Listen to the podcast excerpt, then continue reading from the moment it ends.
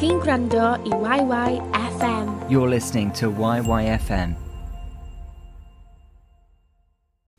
Welcome to this Remembrance Day service on YYF Radio. I'm Jonathan Forman, one of the chaplains here at YYF Hospital, and it's a privilege to be able to lead this Remembrance Day service for a few moments for you.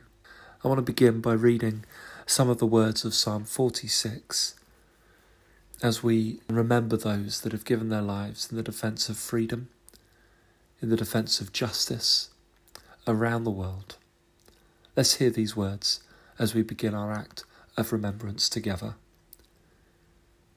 God is our refuge and strength, an ever present help in trouble. Therefore, we will not fear though the earth gives way and the mountains fall into the sea, though its waters roar and foam and the mountains quake with their surging. There is a river whose streams make glad the city of God, the holy place where the Most High dwells. God is within her. She will not fall.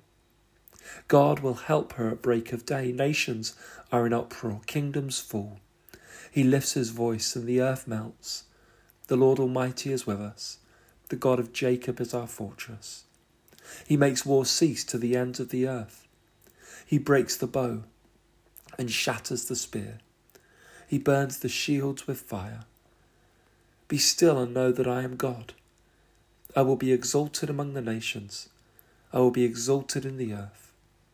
The Lord Almighty is with us. The God of Jacob is our fortress. As we hear those words, we are very aware that we live in a world that is full of trouble. There are wars. There are rumours of wars. There is suffering and pain. But in the midst of that suffering and pain and conflict, there is also great bravery. There is also great compassion. There are also works of restoration and healing that take place in response to conflict and death and suffering. And as we pause in a moment for a minute of silence and reflection, we want to be able to give thanks for those that have given their lives for our freedom, that we might experience peace in our time. But we also want to long for those places that do not know peace, that war might cease, conflict would come to an end, the innocent would be protected and watched over, and that healing may come to those lands. We hear now some very familiar words as we go in to a minute of silence and reflection. Let us hear these words of remembrance. They shall grow not old, as we that are left grow old. Age shall not weary them, nor the years condemn them. At the going down of the sun, and in the morning, we will remember them. We will remember them.